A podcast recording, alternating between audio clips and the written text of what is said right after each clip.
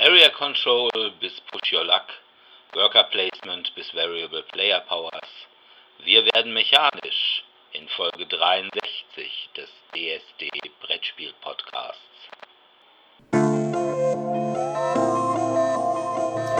DSD, der Brettspiel Podcast.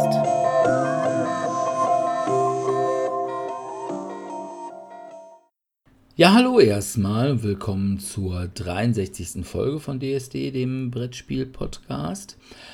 Heute werden wir mal einen Teil dessen auflösen, was wir sonst immer kryptisch gesprochen haben. Und zwar werden wir uns mit Mechaniken auseinandersetzen. Da werdet ihr dann möglicherweise erfahren, was Dinge sind wie Drafting, wie oder Siegpunkte sammeln. Ich denke mal, Letzteres hoffentlich vielleicht auch nicht. Ja, aber wie immer geht es als erstes mit den Medien los und da habe ich tatsächlich YouTube geschaut. YouTube? Und zwar, ja, YouTube. Es war nämlich ein Film von 2010. Den wollte ich eigentlich auf DVD kaufen und dachte ich mir, ach, guckst du mal irgendwie, vielleicht kriegst du ja schon mal irgendwie einen niedlichen Teaser oder so irgendwo auf YouTube. Und da war tatsächlich die englische Version komplett auf YouTube zu kriegen. Und zwar spreche ich von dem Film Super Shut Up Crime. Das ist ein Film von James Gunn. James Gunn kennen wir alle. Nein. Hat Guardians of the Galaxy Ah, gemacht. Den kenne ich. Und der Film ist mit Rain Wilson. Der spielt oder hat mitgespielt bei The Office. The Office ist das amerikanische Original zu Stromberg. Oder beziehungsweise das, ich glaube, das Eigentlich ist sogar ein schon ab- britisches- britisches, ne? Aber jedenfalls, er hat mitgespielt bei The Office USA. Dann Ellen Page, die kam mir im Film ganz bekannt vor. Ich dachte, ja, kennst du die? Und da ich im Moment auch die zweite Staffel der Umbrella Academy gucke, habe ich dann irgendwann gesagt, ach gucke mal, die spielt nämlich die Vanya bei der Umbrella Academy. Die spielt da so einen Sidekick. Dann spielt noch mit Liv Tyler als Ex-Frau von Rain Wilson und Kevin Bacon als Antagonist. Ja, worum geht es? Es geht darum, Frank Darbo, eben von Rain Wilson gespielt, ist ein ziemlicher Versager. Der arbeitet als Koch in irgend so einer komischen Kaschemme und ist mit Liv Tyler verheiratet, die ihn dann aber verlässt und zwar für Kevin Bacon. Kevin Bacon ist ein Clubbesitzer und Drogenhändler. Ja, und dieser Frank Darbo hatte nur zwei schöne Momente im Leben. Einmal seine Hochzeit und als er einmal einem Polizisten bei der Verfolgung eines Verbrechers half, indem er nämlich sagte, ist da lang. Okay. Und als dann eben seine Frau, die früher drogensüchtig war und ihn möglicherweise deswegen auch geheiratet hat, kann man so sehen, äh, wieder drogenabhängig wird und zu eben diesem äh, von Kevin Bacon gespielten Drogenhändler Jacques abhaut, hat er beim Fernsehen eine Vision. Und zwar von einem Superhelden, der auf irgendeinem Christenkanal läuft, nämlich der Holy Avenger. Und äh, nach dieser Vision beschließt er, selbst ein Superheld zu werden, und zwar Crimson Bolt. Ja, darum geht es im Prinzip. Später wird noch die Mitarbeiterin im Comicladen, Libby, wo er ja immer seine Holy Avengers Hefte kauft und sich dann auch beraten lässt, mit seinem Sidekick, genannt Bolty. Und naja, sie ist etwas übermotiviert. Der ganze Film erinnert sehr an den Film Kick-Ass. Also nur eben, dass Kick-Ass hier Crimson Bolt ist und Bolty ist Hit Girl. Ich finde, es ist ein bisschen lustiger. Also es ist schon eher eine Komödie.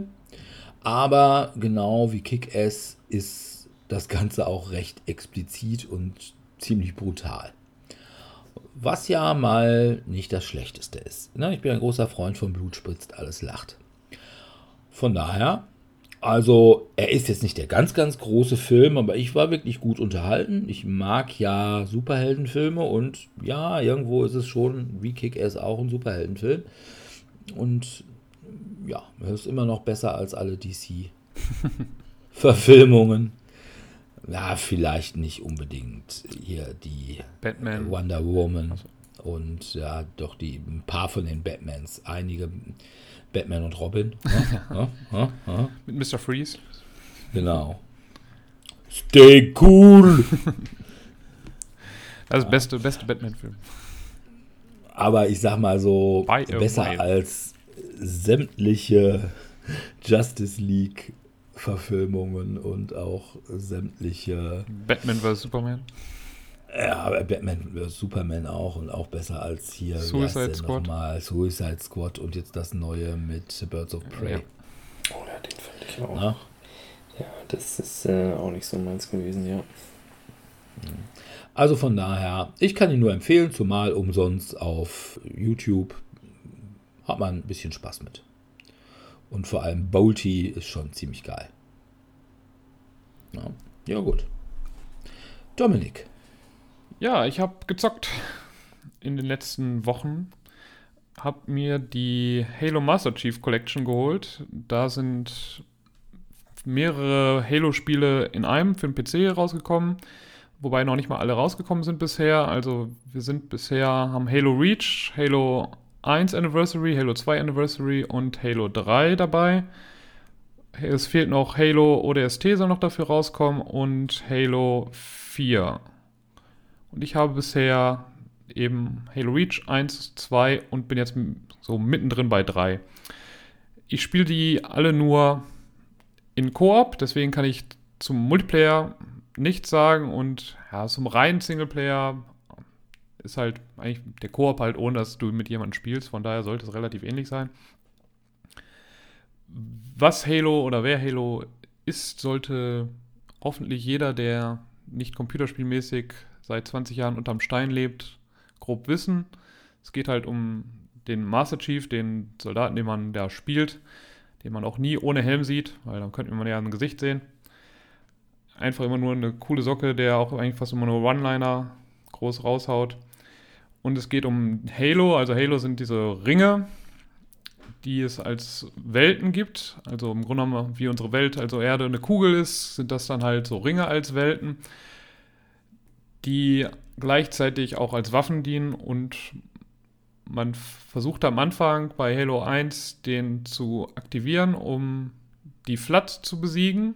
Die Flood ist eine neue Bedrohung, also es gibt in eigentlich zwei große Gegenparts in Halo. Das sind einmal die Covenant und einmal die Flood. Die Flood sind so eine parasitäre Alienrasse.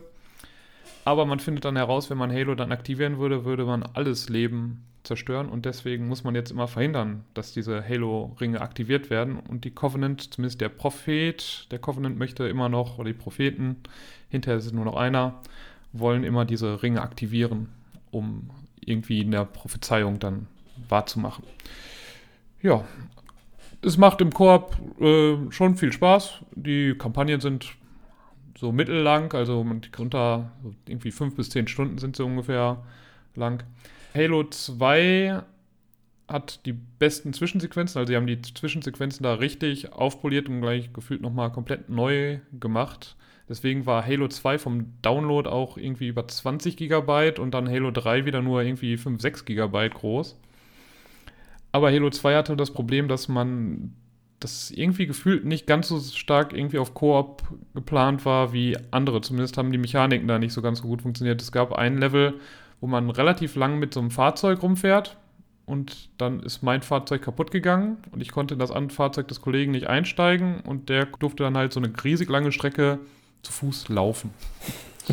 War dann relativ unspektakulär. Das klingt ja nach super. Ja, viel also Spaß. da haben so ein paar Sachen nicht so ganz so gut funktioniert. Ansonsten 1, Reach und jetzt auch 3 funktionieren ziemlich gut im Koop und machen auch ziemlich viel Spaß. Also wenn man einfach so ein bisschen rumballern und Blödsinn machen möchte.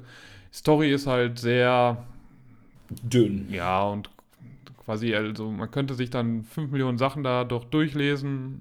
Aber also ich finde, die Story ist halt so, ja, ist nebenbei, läuft nebenbei, geht um Erde retten und gegen die Covenant, gegen die Flood, gegen alles. Und dann ist man halt auf Wobei ich mich ja frage, wenn du das Ganze im Multiplayer nicht Koop spielst. Spielst du denn dann irgendwann auch Flood oder Covenant? Nee, also du spielst halt in zwei, wechselst du zum Beispiel immer die Seiten. Also du spielst mal den Master Chief und mal spielst du den Arbiter. Das ist jemand, der im Grunde genommen einer der Anführer bei den Covenant in Halo 1 gewesen. Der wurde ah, okay, dann. Aber du spielst dann, dann, eben tatsächlich Covenant. Genau, und spielst dann sogar den Covenant um seine. Und in drei, drei haben sie es dann sogar hinbekommen, dass man, wenn man jetzt eben im Koop spielt, der eine spielt eben diesen Arbeiter, weil man spielt man dann zusammen, weil man ein gemeinsames Ziel hat, und der andere spielt den Master Chief. Während man vorher im Grunde genommen beide haben den Master Chief gespielt oder eben den Arbeiter. Eine hieß dann anders. Ja. Aber ja, ist, wie gesagt, es macht Spaß, es ist ganz lustig, es ist einfach schnelle Action und ist dann immer häufig dann mal ein bisschen Chaos. Jeder wirft dann mal seine Granate und sagt halt vorher trifft nicht Bescheid, trifft genau, trifft den anderen und fliegt dann, dann fliegt man halt, dann bringt man sich halt gegenseitig selber um. Ist halt manchmal immer ganz witzig. Aber ja, von daher kann ich nur vor allem für 40 Euro, wenn man das Angebot vielleicht sogar noch günstiger und da sind dann eben sechs, theoretisch sechs Spiele zur Zeit eben nur vier drin, also 10 Euro zur Zeit pro Spiel. Ähm, das kann man sich schon mal gönnen. Man kann auch die Spiele einzeln kaufen, die kosten dann 10 Euro jeweils. Also, ja, ich kann es durchaus empfehlen. Mal, wer Halo, also wer ein bisschen Ego-Shooter spielen mag und auch, also ich glaube, der Multiplayer soll auch sehr gut sein, aber da kümmere ich mich nicht so sehr darum, weil ich nicht so der Multiplayer-Shooter-Mensch bin. Mhm. Ja, gut. Okay. Sebi, ja, ich habe auch genetflixt dieses Mal. Und zwar habe ich mich inspirieren lassen von dieser neuen Shuffle-Funktion. Du kannst ja jetzt anbieten, wenn du dir nicht sicher bist, worum es geht oder was du überhaupt machen möchtest, dann sagt er dir, wie wäre es denn hiermit? Einfach zufällige Wiedergabe. Und bei diesem Darstellungssystem habe ich mir dann die Serie Hoops eingefangen. H-O-O-P-S. Und äh, Hoops ist tatsächlich eine neue Netflix-Produktion. Es ist eine zehnteilige Animationsserie. Und ich habe herzlich gelacht. Es geht um den Basketballcoach Ben Hopkins, der an einer Highschool ein Basketballteam trainieren soll, muss, darf, muss. Und also was denn jetzt? Darf oder muss? Ja, zuerst darf er und dann muss er, weil er sonst seinen Job verliert. Und es äh, ist einfach nur herrlich. Am besten gefällt mir daran die deutsche Synchronstimme. Wer von euch die Serie ähm, Dingens hier New Girl kennt mit Jess, der weiß, dass der liebevolle Loser-Charakter Nick Miller synchron gesprochen wird. Und das ist die gleiche Stimme, die es eben auch hier für den Ben Hopkins-Charakter gibt. Und es passt wie die Faust aufs Auge. Direkt in Episode 1 geht es darum, dass er unbedingt den 2,6 Meter großen Grufti-Jünger haben möchte, der aber eigentlich gar kein Interesse an Sport hat, an Basketball und sonstigem. Und dann entscheidet sich Ben Hopkins dazu, er möchte ihm eine Prostituierte bestellen, damit der Junge mal flachgelegt wird. Und durch dieses Flachlegen soll er dann halt ins Team kommen. Und wie die meisten Projekte seines Lebens, was im Laufe der Serie klar wird, funktioniert auch das nicht, denn die gekaufte Dame wird quasi direkt vor der Haustür des Jungen verhaftet, von der Polizei hochgenommen und ähnliches. Und er wird auch noch in den Knast gesteckt wegen hier Anstiftung zur Prostitution. Es ist wirklich mega lustig. Und aber trotzdem steigt dann dieser riesige äh, Grufti Jünger dann doch mit ein, weil er einfach sagt, boah, Coach, das ist das Netteste, was je jemals für mich tun wollte. und so kläglich gescheitert ist und deswegen möchte er doch mitspielen. Und so gibt es in jeder Episode wahnsinnig kuriose Momente und am besten ist tatsächlich der Hauptcharakter, der einfach als ein unfassbarer Hitzkopf und Idiot dasteht. Es ist so eine Mischung aus American Dad und die Simpsons mit viel Fäkalhumor und richtig bösen, bösen Witzen. Also tief schwarzer, beleidigender Humor. Ich fand es großartig. Ich habe herzlich gelacht. Also ich kann es empfehlen. Okay.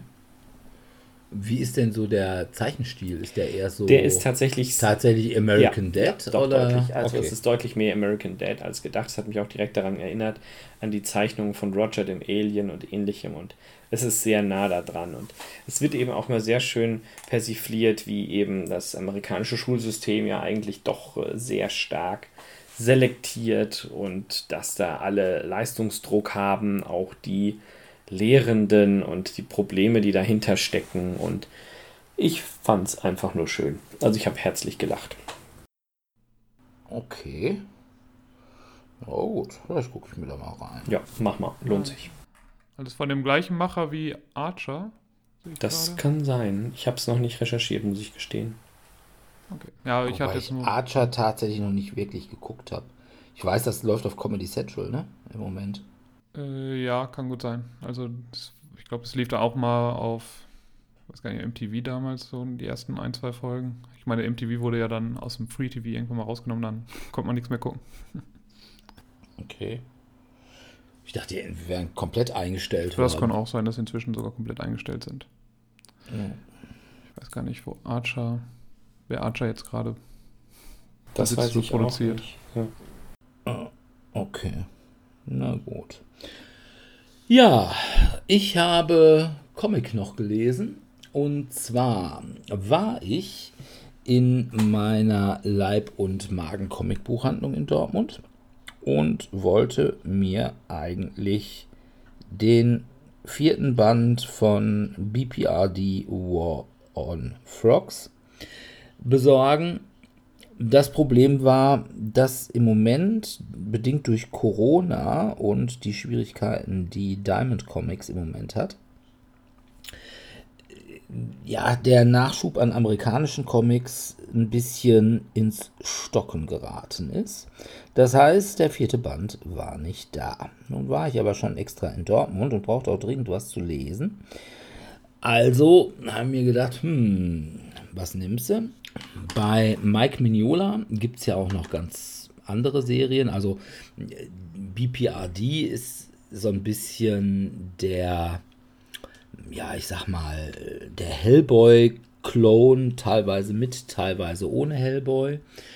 Das ist also die Organisation, für die Hellboy arbeitet und äh, die reinen BPRD-Sachen sind halt eben Geschichten ohne Hellboy.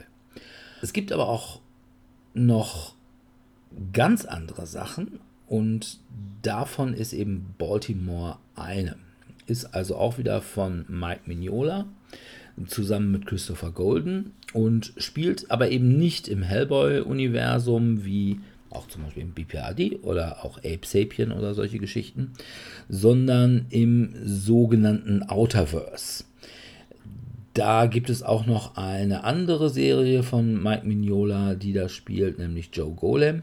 Und zwar ist das eine Alternativwelt zu unserer Welt. In dieser Alternativwelt endet der Erste Weltkrieg nicht 1918, sondern schon 1917. Und zwar nicht, weil einer von den Kriegsparteien gewonnen hätte, sondern weil eine Seuche ausgebrochen ist.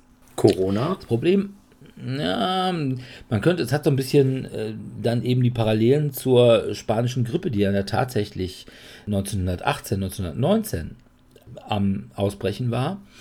Aber hier ist der große Nachteil, dass die Toten teilweise als Vampire bzw. als Monster wieder aufstehen. Und deswegen haben sich dann die Kriegsparteien gedacht, ui, da haben wir doch mal ein größeres Problem, als aufeinander zu schießen, nämlich mit dieser Seuche und den Folgen. Die Hauptperson in Baltimore ist der namensgebende Lord Henry Baltimore, der diese ganze Geschichte möglicherweise mit ausgelöst hat, als er nämlich im Krieg verwundet von dem Vampir Haggis angegriffen wurde.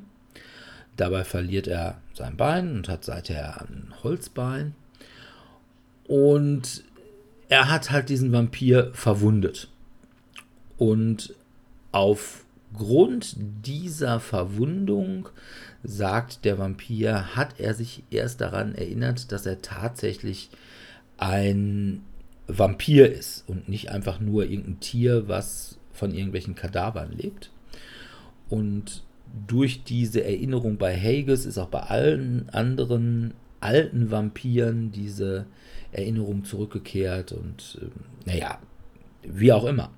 Jedenfalls, Hages ist halt auf Baltimore nicht besonders gut zu sprechen und tötet aus Rache die Eltern, die Schwester und auch die Frau von Baltimore und macht sie zu Vampiren.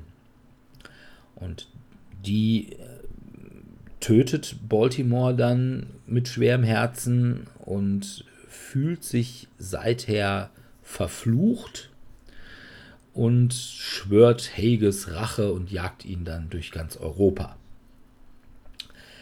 Ja, das ist es im Prinzip.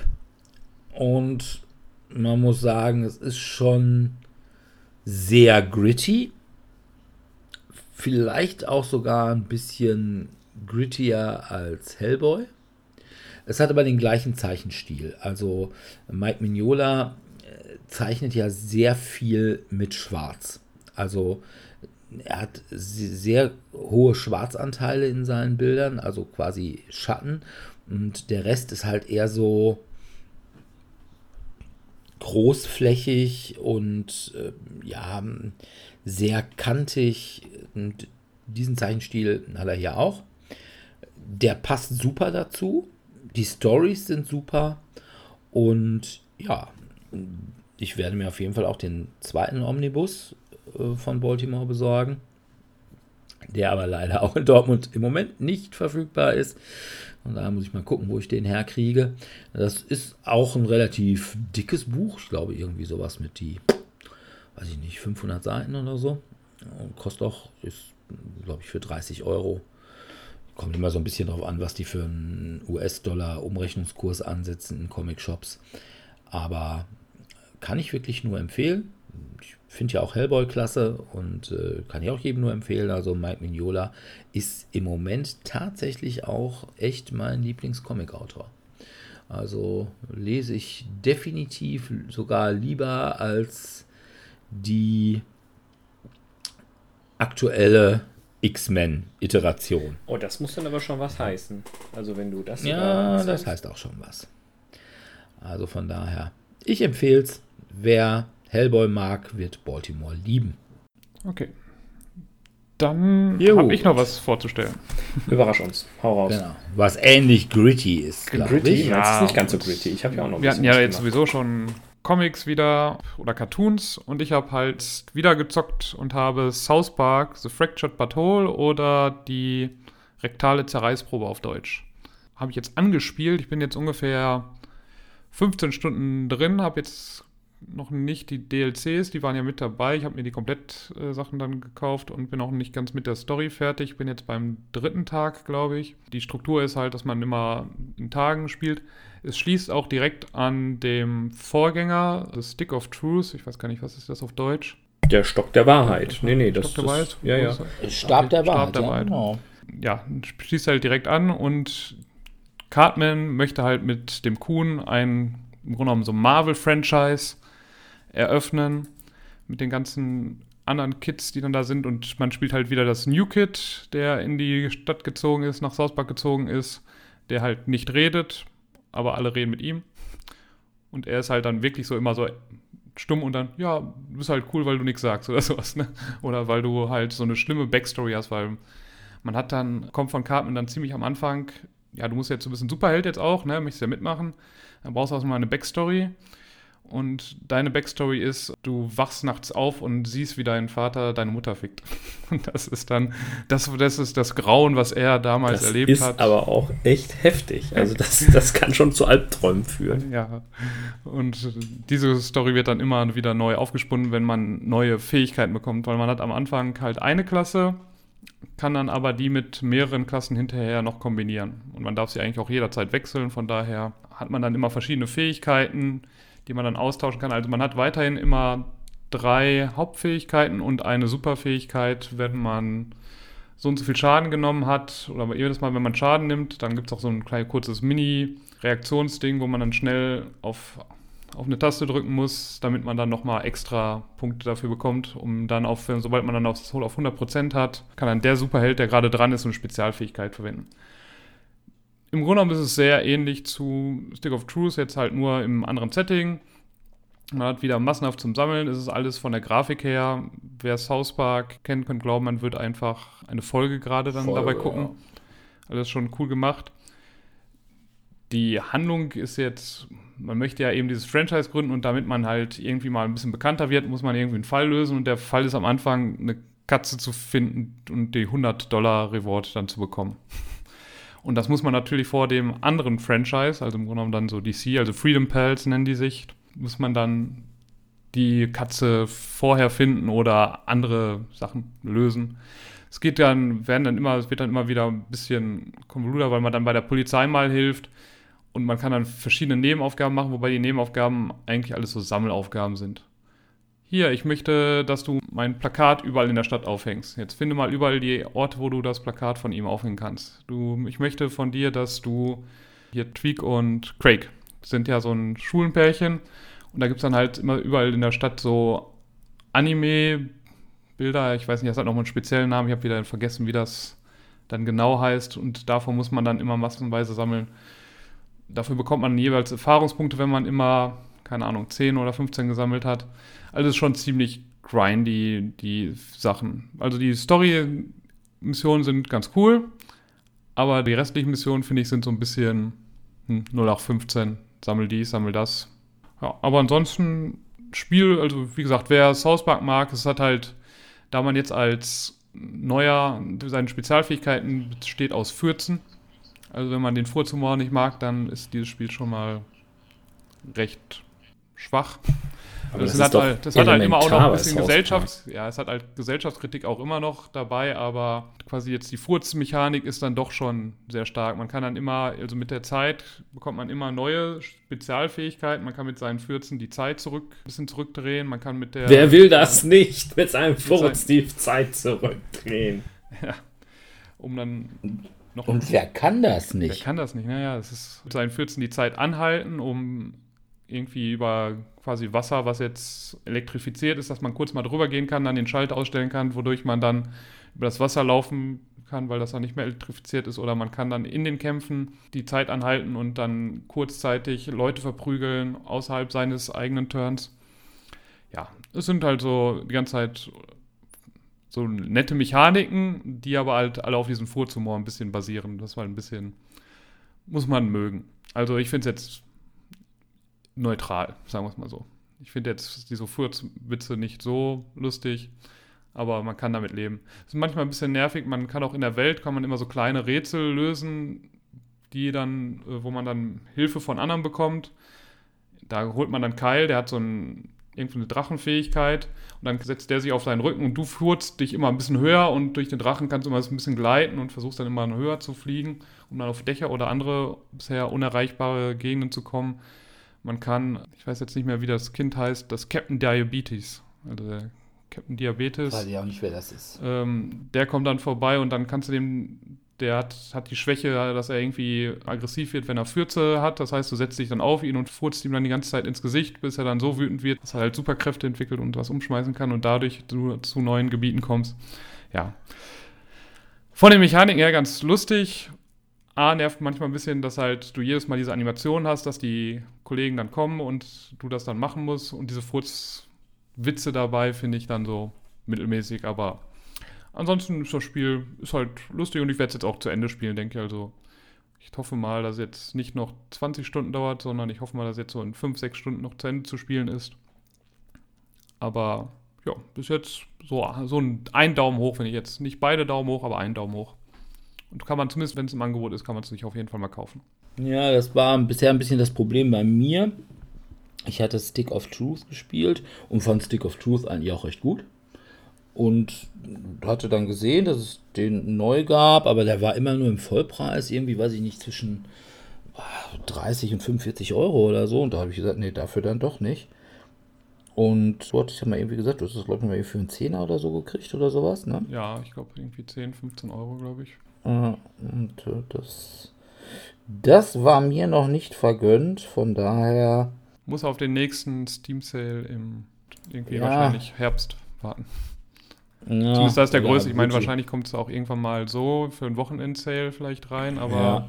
da muss man halt dann immer an dem Wochenende aufpassen. So Ja, genau, muss man halt mal Glück haben.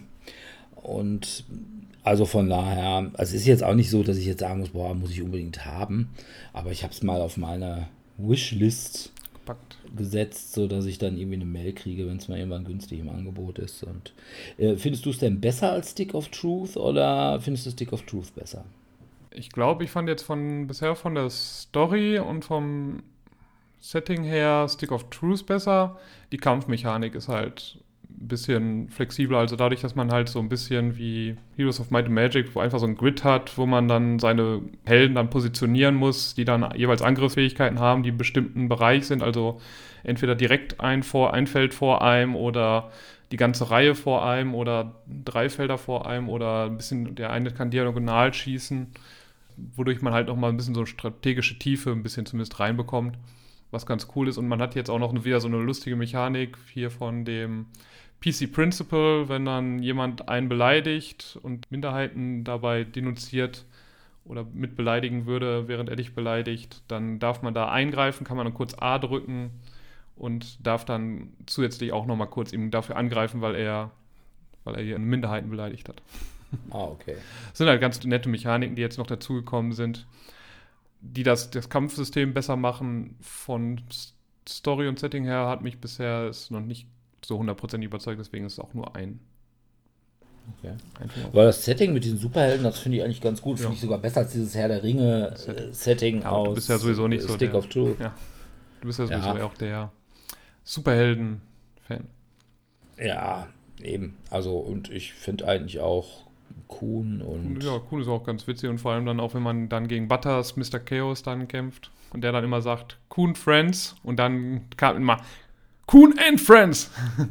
Es gibt nicht die Kuhn Friends, sondern der Kuhn and Friends. Okay. Ja, gut. Sebi. Ja, was habe ich geschaut? Ich habe weiterhin genetflixt und mir wurde eine Episode empfohlen, beziehungsweise eine Serie, wo ich auch herzlich gelacht habe, und zwar Teenage Bounty Hunters. Dabei geht es wieder um eine Netflix-Produktion, wo es darum geht, dass zwei Teenager-Mädels, konkret zwei Schwestern, Sterling und Blair Wesley, durch Zufall in ein Auto reinrasen. Sie haben sich quasi den Big Truck von ihrem Daddy geliehen, um durch die Gegend zu cruisen und fahren in ein anderes Fahrzeug, wobei sich herausstellt, dass in diesem Fahrzeug ein Kautionsflüchtling unterwegs ist. Und eben jener Kautionsflüchtling glaubt auch zunächst, die beiden Mädels wären Kautionskops und wollten ihn jetzt hier einkassieren und hier und da und er beschwert sich, dass sie ihn schon so lange verfolgen und warum sie ihn denn jetzt gerammt hätten und und und. Und kurz danach kommt der tatsächliche Kautionsermittler an, der auch erstmal glaubt, dass die anderen beiden ihm jetzt hier seine Beute streitig machen möchten. Und so entsteht eben eine sehr bizarre, aber auch sehr äh, eindringliche Freundschaft. Und zwar helfen die Wesleys nun an dem Bowser Jenkins, das ist der Name des Kautionsermittlers, bei der Ergreifung von flüchtigen Verbrechern bzw. von Kautionsflüchtlingen. Und jetzt muss man sich halt vorstellen, zwei Teenies, die eigentlich ganz viele Probleme haben, sie sind auf einer streng katholischen Privatschule, der erste Freund, die erste große Liebe, Prüfungen, äh, strenge Eltern zu Hause. Man muss Daddy erklären, warum eine Macke im Auto ist und möchte eigentlich über diesen Job genug Geld verdienen, um die Macke rauszumachen. Und man darf den Eltern ja auch nicht sagen, dass man jetzt als Kautionsermittler arbeitet. Es ist herrlich. Also auch hier habe ich viel gelacht. Es gibt immer wieder so kurze Zwischeneinblendungen, bei denen die Zwillinge in einer Art telepathischen Möglichkeit miteinander kommunizieren, wo ich mir dachte, ja, das wäre ziemlich cool. Und sie beschreiben damit immer diesen inneren Dialog, den die beiden führen, weil sie sich eben schon so gut kennen. Ja, ich finde es großartig. Also ich habe echt herzlich gelacht. Es ist manchmal ein bisschen stumpf, es ist halt ein bisschen Teenager-Humor aller American Pie aber es ist unterhaltsam. Also so für nebenbei kann man das laufen lassen. Ist eher so ein Bügel, Kategorie Bügelfilm oder Bügelserie, würde ich sagen.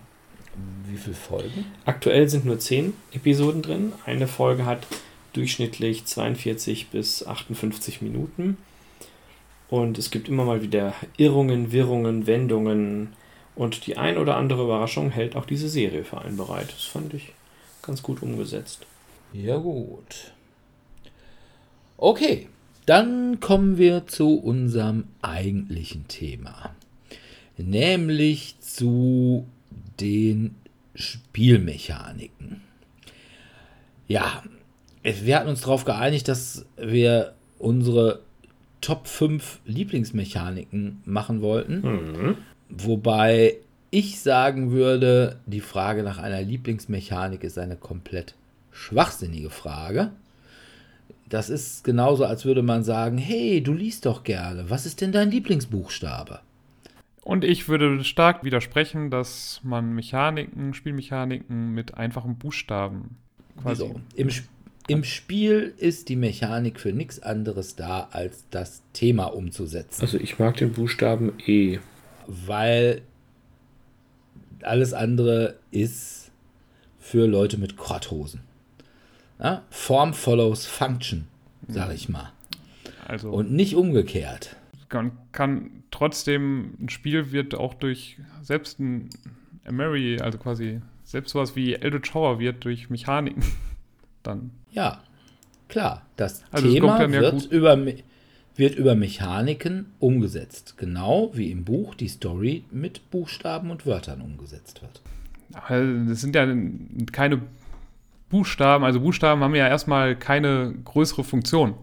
Also ich würde jetzt Doch, sagen, ja. dass, wenn, wenn, wenn du es überhaupt irgendwie mit Büchern, und ich halte diesen Vergleich generell für Schwachsinn, aber wenn du es mit Büchern irgendwie vergleichen willst, würde ich dann vielleicht mit dem Erzählstil das irgendwie vergleichen. Also ob ich das jetzt als Tagebuch einträge oder ob ich das jetzt als, in welcher Perspektive ich das erzähle oder in welchen anderem Setting ich mir überlege, wie ich die Story umsetzen möchte mit verschiedenen Charakteren oder aus der Sicht von einer Person oder aus einer Rückblendengeschichte. Das wäre Und für mich eher. Selbst eher dann wäre die Frage schwachsinnig: Was ist denn dein Lieblingserzählstil? Wo man sagt: Hä? Es geht im Buch um die Story. Also, ich mag den, nicht um den Erzählstil. Man kann sagen: Okay, der Erzählstil transportiert das Thema. Ja, und das genau wie die Wörter, die Wortwahl. Also Ne? Sprache ist natürlich einfach so eine Sache. Ähm, aber jedenfalls würde keiner sagen, oh, das ist mein Lieblingserzählstil. Ja, aber man hat schon so gewisse also, Arten und Stilrichtungen, finde ich, die man lieber tut. Und von daher, ne. doch, also der allwissende Erzähler oder die Ich-Perspektive, so geht es mir zum Beispiel bei Filmen, wo ich dann halt auch sage, okay, wenn ich da jetzt schon zu viele Infos habe oder sich die Handlung so rückwirkend aufbaut. Ja, man kann sagen, das eine passt nicht zum anderen. Ne, man kann sagen, also irgendwie die Story jetzt über Tagebuch hm, passt nicht wirklich gut. Oder hier ist ein allwissender Erzähler und es wäre viel praktischer, wenn er nicht allwissend wäre, weil das irgendwie die Spannung besser aufrechterhält oder sowas. Das kann man alles sagen. Genauso wie man sagen kann, naja, also, was weiß ich, das Thema ist schlecht durch die Mechaniken umgesetzt. Ja, haben vielleicht gleich noch irgendwie mal das eine oder andere Beispiel, aber da ist, das ist im Prinzip genau das gleiche, aber würde ich trotzdem nicht sagen, ich habe eine Lieblingsmechanik. Von daher sind also meine Lieblingsmechaniken, äh, ich kann nur sagen, also ich habe mal geguckt, was ich so bei meinen Lieblingsspielen, was es da so für Mechaniken gibt. Und das ist das, was ich hier referieren kann. Also ich könnte nicht sagen, oh ja, mm. es gibt ja so diese Leute, ne, die dann sagen, oh, also Worker Placement, das finde ich am allergeilsten. Aber das sind ja in der Regel dann auch Leute, die Korthosen tragen. Ja. Oder ganz normale Menschen, vielleicht auch. Ja. ja. Oder coole Leute. Ja, Na, vielleicht, es coole gibt Leute. auch coole Korthosenträger, wenn auch nur sehr wenige. Nein, das war vor 20 Jahren vielleicht mal so einen Herbst oder so. Aber ne, die, die sagen, boah, ich finde Spiele mit dieser Mechanik finde ich immer geil. Äh, Ich ja, würde auch nie sagen, dass ich vielleicht Spiele mit einer Mechanik immer geil finde, aber es kommt ja häufig dann auf, den, auf das Wechselspiel von Mechaniken an, weil es kaum ein Spiel hat nur eine Mechanik. Aber und Ja, aber du hast schon auch viele schon. Spiele, die dann sehr dominant sind. Ja. Ne? Also du würdest jetzt zum Beispiel sagen, Deckbuilding wäre jetzt Dominion, sowas wäre ja, sehr ne, Dominion ist im Prinzip nur Deckbuilding. Deckbuilding. Wüsste ich nicht, was es Ja. sonst noch wäre. Ja, oder auch bei, äh, es gibt halt auch einige Spiele, die sind wirklich nur Worker Placement. Also von daher. Ne, gut. Aber fangen wir doch einfach mal an. Was habt ihr denn so bei euch auf Platz 5? Bei mir als einer von fünf. Also ja, ich habe auch ehrlich gesagt nicht zwingend eine Lieblingsmechanik.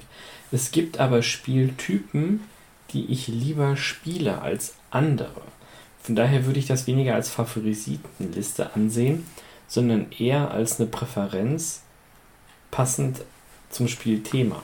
Also beispielsweise fangen wir einfach mal mit dem an, was jeder von uns somit als erstes spielt im Kindesalter, Würfelspiele.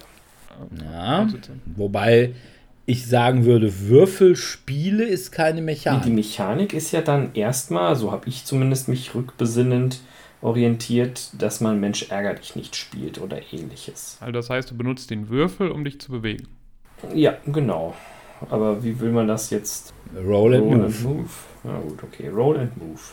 Als Mechanik, ja doch. Mensch ärgerlich, Roll and Move kann ich, kann ich so akzeptieren.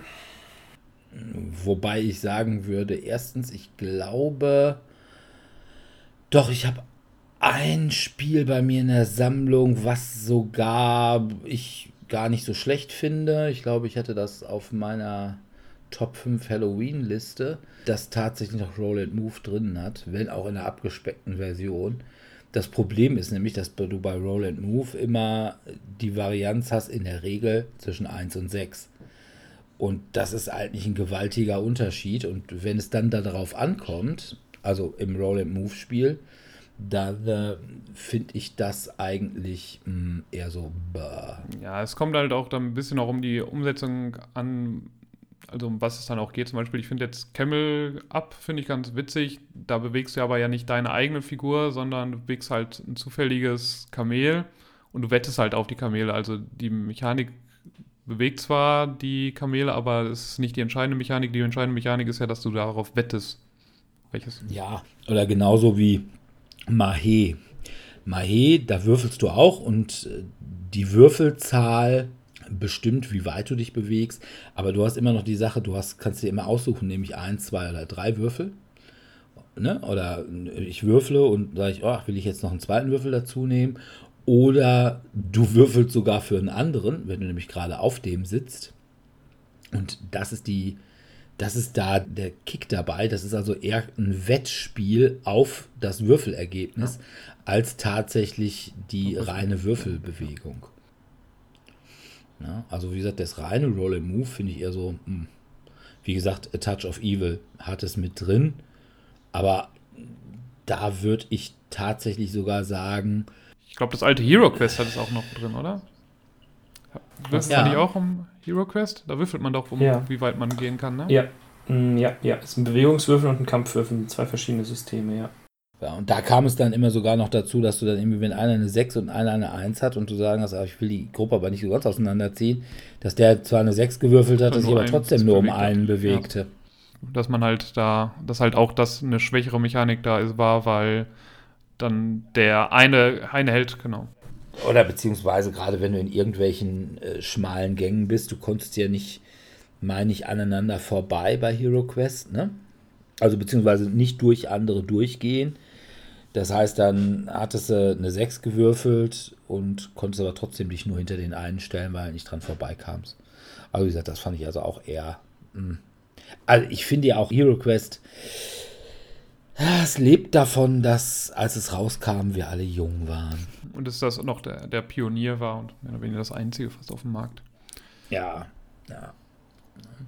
Aber was Würfel angeht, ich bin zum Beispiel normalerweise ein großer Freund von der Dice Resolution. Das heißt, du hast einen Konflikt und dieser Konflikt wird mit Würfeln gelöst. Sei es Kampf, sei es irgendwelche Proben. Und denn Weil es halt einfach ist, oder? Das, nein, ich finde, es ist spannend.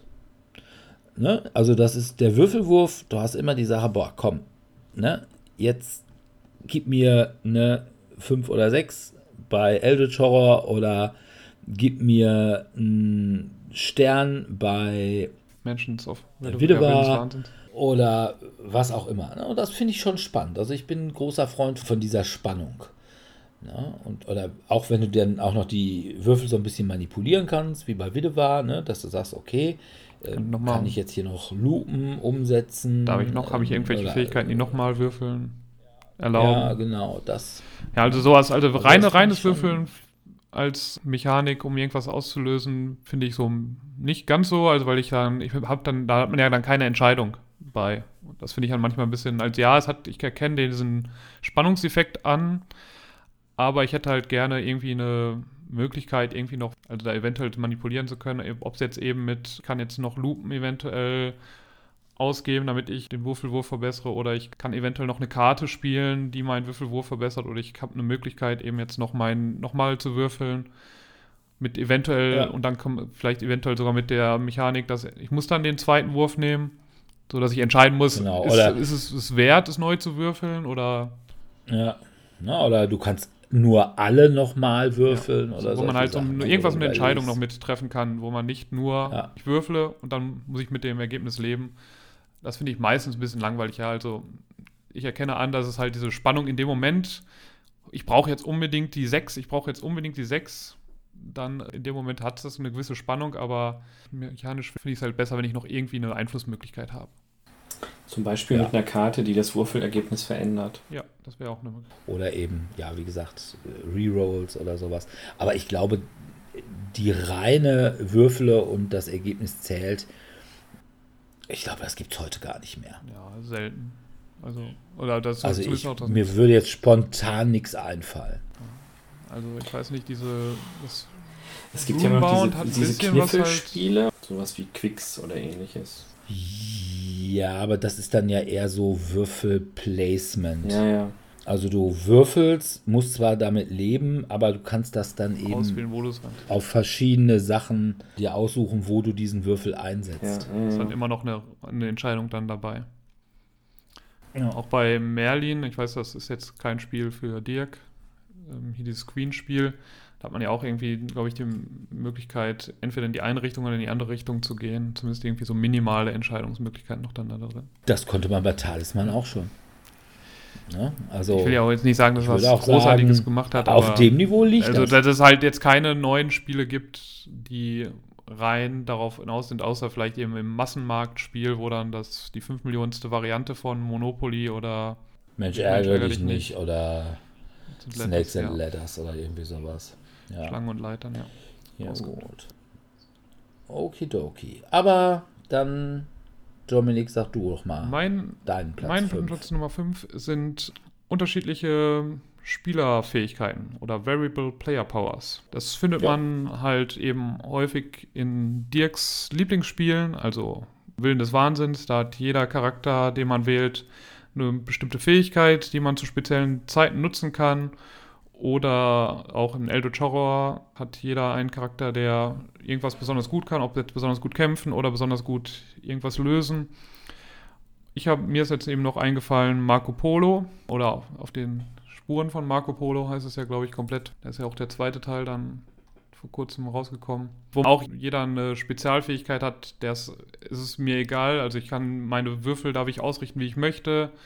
Oder ich starte am Ziel, während ihr alle am Anfang startet. Oder viele andere Fähigkeiten und dadurch hat man halt das Gefühl, dass man ein bisschen was anderes machen kann als alle anderen. Und dieses Gefühl, dass man irgendeine spezielle Rolle in dem Spiel hat, finde ich eigentlich immer ganz cool. Ja, ja finde ich auch ganz gut. Mir würde sogar noch einfallen von Paiduti, Citadels, beziehungsweise, wie heißt das auf Deutsch? Ohne Furcht und Adel? Ohne Furcht und Adel, genau.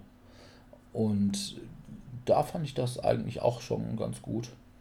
Aber ja, tatsächlich bei allem, was in irgendeiner Weise rollenspielerische Elemente drin hat, ist es so, weil du dann ja eben, sag mal, Rollenspiel lebt davon, dass du dich von anderen unterscheidest.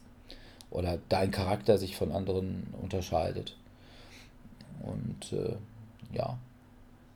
Aber da kann ich dann auch gleich einen meiner fünf sagen, und das wäre tatsächlich das Rollenspiel. Was dann eben auch tatsächlich so ein bisschen in die Variable Player Powers reingeht.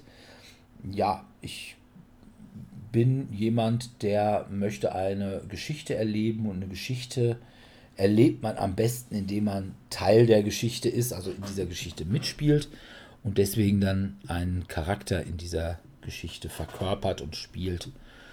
Und ja, es gibt ja auch so, es gibt auch so Lieblingscharaktere, die ich immer habe. Also bei also, Willen des Wahnsinns spielst du immer.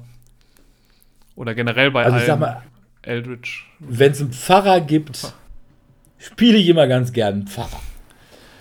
Also das Magst war du etwa kleine Jungen? Nein, das nicht, aber ich bin ein großer Prediger, glaube ich. Also ich habe auch schon immer in meiner Labzeit. Du schickst dann immer, immer die Eurogamer zur Hölle. Äh, genau, so zum Beispiel. Ne? Und ich predige ihnen das Licht. Und mit etwas Glück sehen sie es dann auch. Nein, aber das ist, ich habe immer schon, also als ich mit 13 oder 14, wie alt ich damals war, das erste Mal in meinem Leben D&D gespielt habe, mit der roten Einsteigerbox, die es damals auf Deutsch gab, da habe ich einen Kleriker gespielt, die Klasse hieß Kleriker. Und er hieß Eckbert. Und seither heißen eigentlich alle meine Charaktere Eckbert. Und in der Regel sind es Pfarrer. Und bei Willen des Wahnsinns kann man sich die Namen ja nicht aussuchen. Aber wenn ich dann hier den, wie heißt der nochmal? Don Pedro oder irgendwie sowas, weiß ich, dass er eigentlich Eckbert heißt. Ja? Und jetzt gibt es ja Gott sei Dank, ich habe ihn gerade gestern bemalt, auch bei Death May Die in der Season 2 endlich einen Pfarrer und nicht nur eine Nonne. Wobei ich auch sonst immer die Nonne ganz gern gespielt habe. Ja, also von daher Rollenspiel. Ich bin halt ein Eskapist. Und von daher. Du möchtest immer jemand anders sein, als du wirklich bist. Genau. Kein kaltblütiger Anwalt und FDPler, sondern jemand vielleicht mit so einer sozialen Ader, der genau. Menschen wirklich helfen möchte. Genau, genau. Ja. Oder halt eben, wen spiele ich denn sonst noch mal? Einen schwarzen Jazz-Trompeter. Den, den ich bei ähm, Arkham Horror spielen. Kartenspiel immer spiele. Ja, gut. Sebi. Dann, ja, Platz 4. Ja, also was ich halt auch noch habe, ist jetzt passend, ja, Platz 4 ist relativ, Glücksspiele. Also ihr lacht ja immer über mich, wenn ich mit Gelegenheits- bis wenig Spielern solche kindlichen Spiele spiele wie Pop-Up Pirat oder Krokodog. Das ist für mich ein Glücksspiel. Also du nimmst ein Schwert, steckst es in die Tonne und entweder der Pirat hüpft raus oder nicht. Da könnte ich auch eine Würfel nehmen und gucken, wer die zuerst die 6 hat, gewinnt. Oder alternativ könnte ich auch eine Münze werfen. Das ist ja. absolut Glück, da brauchst du überhaupt keine Taktik. Und man ja. kann Spaß dabei haben. Und es gab Zeiten, da haben wir das immer mit Alkohol gespielt. Das soll jetzt keine Verführung oder keine Anstiftung Minderjähriger sein, liebe Zuhörerinnen und Hörer. Aber. Äh, Dafür stellst du es ziemlich häufig vor, dass man alles irgendwie zu Trinkspielen machen könnte. Ja. Aber ich sag mal, Push Your Luck ist durchaus eine Mechanik, die ich auch nicht schlecht finde. Ja. Push Your Luck also, finde ich auch dann wieder. Ne, also, das ist jetzt nicht das reine Glücksspiel, sondern so dieses, komm, einmal noch. Ne? Und, ah, ja, komm, und ah, nochmal noch. Und ah, jetzt war zu viel. Ja, also ein, so, ein, ein gehe ich noch weiter in, in den genau, Tempel. einer, einer geht noch. Also der ganz, ganz klassische Can't Stop oder Ja, gut. hier das dieses ist, Diamant oder irgendein Gold oder auch, äh, was Sebia immer mag, Puerto. Äh, Puerto Äh, nee, ähm, Port Royal. Port Royal, ja, genau. genau, ja. Genau, das ist ja auch so ein typisches. So, Ja, ach, komm, komm, da kommt ja. jetzt, da kommt jetzt Einer keiner. Komm, einer, einer geht noch. Ja, oder zum Beispiel auch Spiele, die ich ganz gut finde, Deadman's Draw. Wo du immer noch eine Karte, also so lange Karten ziehen willst, wie du willst, bis du halt doppelt hast. Oder was ich auch gar nicht schlecht fand, und ich habe das auch mal mit einer Horde Konfirmanden gespielt. Die fanden das auch richtig geil. Ich weiß nicht, ob das einer noch von euch kennt. Zombie Dice, Ja, kenne ich, Genau. klar. ne? wo du, glaube ich, irgendwie Ge- so lange musstest. Genau, so, so lange würfelst, bis drei du Schüsse. drei Shotguns hast.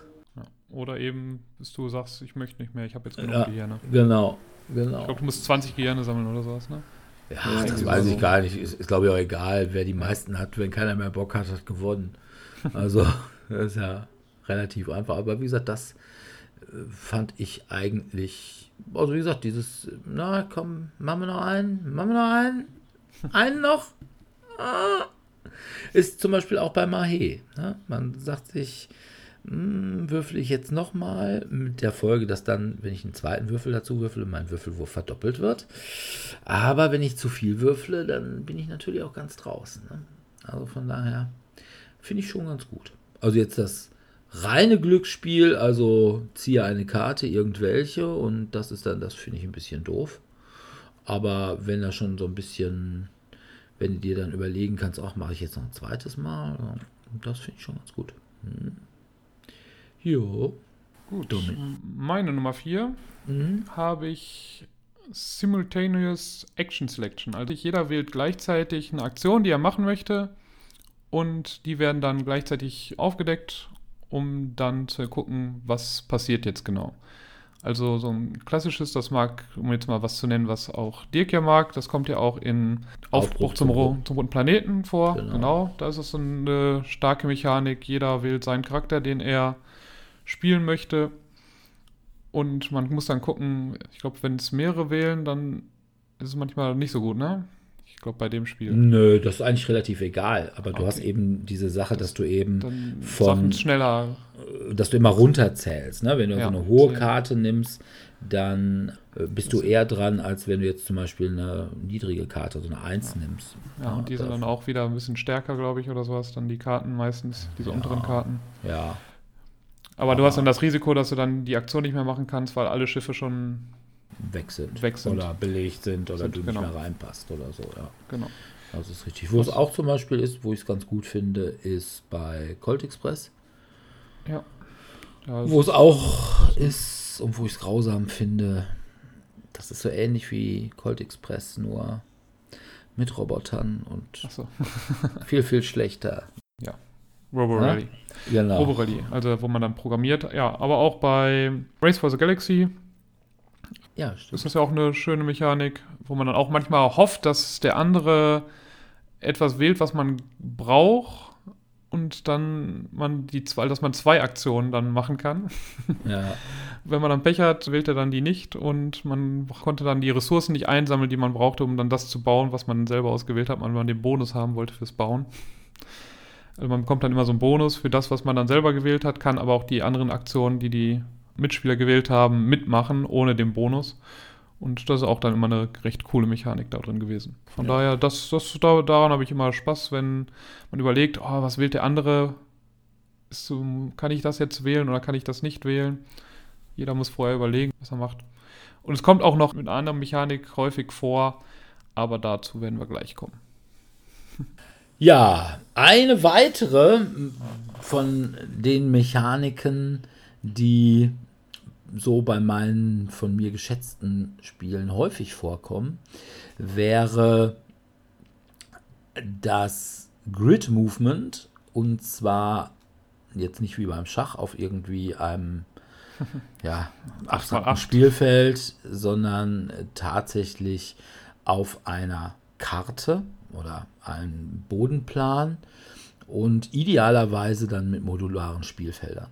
Weil ich habe ja schon gesagt, ich bin Eskapist und ich möchte nicht nur meinen Charakter in der Story teilnehmen lassen, sondern eigentlich will ich meinen Charakter auch durch die Welt bewegen. Und das dann idealerweise sogar noch als Miniatur. Aber ne, dazu hat man dann eben, ich mag zum Beispiel auch nicht generell Miniaturenspiele. Also klar, ich bin schon ein großer Freund von schönen Miniaturen, aber eigentlich mag ich Spiele, wo diese Miniatur sich dich repräsentiert und genau, wo, wo diese Miniatur sich als diese Person durch die Welt bewegt. Und äh, dazu brauchst du dann eben auch Räume oder Landschaften oder was nicht anders. Und da bewegt man sich, wie zum Beispiel bei Willen des Wahnsinns. Ne? Da bist du in dem Moment dieses Püppchen auf dem Feld. Und du stellst es. Du gerade nur, wahnsinnig. Genau, und du stellst es halt nicht nur. Du bist es halt nicht nur übertragen, wie bei Arkham Horror äh, das Kartenspiel. Ne? Da hast du ja sehr abstrakt nur die Räume, wo du dich gerade befindest, aber du tippelst da ja quasi nicht als, ich in Anführungsstrichen, Person lang. Ne? Sondern äh, das ist ja nur, da ist der Personenmarker ja nur quasi so ein, es stellt ja nur dar, wo du dich gerade aufhältst. Aber es ist ja nicht der Fokus auf die Person. Ne? Also von daher. Aber wie gesagt, modulare Spielfelder finde ich auch toll, weil Abwechslung und so. Und im aller, aller idealsten Fall, der leider seit Descent und äh, ich glaube Imperial Assault hatte das auch noch, aber seither wird es auch bei FFG nicht mehr benutzt und zwar diese Verzahnung von Spielfeldern. Die hatten ja mhm. immer bei FFG diese Puzzleteile und dann konntest du die Spielfeldteile so ineinander stecken, dass die auch nicht permanent auseinanderrutschten. Und das finde ich zum Beispiel, ach, was hätte ich das gerne bei Willen des Wahnsinns. Weil da hast du dann immer das Problem, gerade wenn der Tisch irgendwie nicht ganz so, oder du hast mehrere Tische zusammengestellt und das ist so ein bisschen so eine Berg- und Talfahrt und dann rutscht das immer runter und auseinander und das finde ich nicht schön. Da wird der innere Monk in mir nicht glücklich. Und deswegen diese Puzzleteile von FFG, das war schon ganz schön. Hat allerdings den Nachteil, dass du die dann irgendwie nicht vernünftig aufeinander stapeln konntest, beziehungsweise konntest du aufeinander stapeln und die konntest dann nicht so schön rechtwinklig in die Schachtel legen weil ja immer diese Pöppel da rausguckten. Was dann auch wieder für den inneren Monk nicht schön war, aber da muss man dann halt mal Prioritäten setzen. Hm. Ja, also von mir aus modulare Spielfelder und darauf dann Grid Movement. Gut, Sebi. Als ich, wo wir es gerade haben hier von modularen Spielfeldern, Worunter zählt das denn, wenn sich das Spielfeld erst im Laufe des Spiels aufbaut? Zum Beispiel Teil. musste ich an Carcassonne denken. Ja, Teil, also Teillegen, Teil, Teillegen also Teile, äh, also Spielfelder legen. Oder hier auch Alhambra. Plättchenlegespiele Plättchen, nennt Plättchen, man das, glaube ich, auf Deutsch. Auf Deutsch ja. Aber auch wenn die nur die Welt darstellen und im Nachhinein dann auf dieser Welt andere Aktionen umgesetzt werden. Ja, solange du irgendwas, solange du Plättchen legst, die dann irgendwie was machen, ist das erstmal ein Plättchen- oder Teillegen-Spiel. Okay, also ja, du meinst, dann also das kannst du ja auch zum Beispiel bei Among the Stars, wo wir gleich noch mal drauf zu spüren kommen, da lege ich ja dann auch meine, mein Raumschiff aus und im Grunde genommen ist das ja auch dann hinterher so eine Art von Plättchenlegespiel. Plättchenlegespiel. Ja, okay. ja oder aber auf, Sky. Aber auf der anderen Seite würde ich sagen, es ist kein Teillaying, wenn du zum Beispiel einen Dungeon Crawler hast, wo der Dungeon sich erst äh, quasi, indem du in ihn reingehst, in, reingehst und weitergehst, sich quasi aufbaut. Ja. Wo also quasi es eigentlich nichts anderes ist als ein Fog of War, der sich dann, je weiter du kommst, desto mehr lichtet er sich. Ja, sondern das würde ich dann sagen, ist ja, dann kein Teillaying. Bei Plättchennägel, da muss ja also eher die Entscheidung, wo du das dann hinlegst. Das ist Genau. dann häufig dann noch ein bisschen wichtig. Also, Ja, ja. dass ich bei Carcassonne, ich versuche irgendwie eine Burg zusammenzubauen oder eine Straße fertig zu bekommen oder die Wiese irgendwie von der anderen Wiese abzuschließen, damit der dann nicht mehr dabei ist. Oder eben bei Ja, meinem ja, Raumschiff, genau, wo ich jetzt mein, wo ich jetzt den Raum hinlege, ist jetzt wichtig.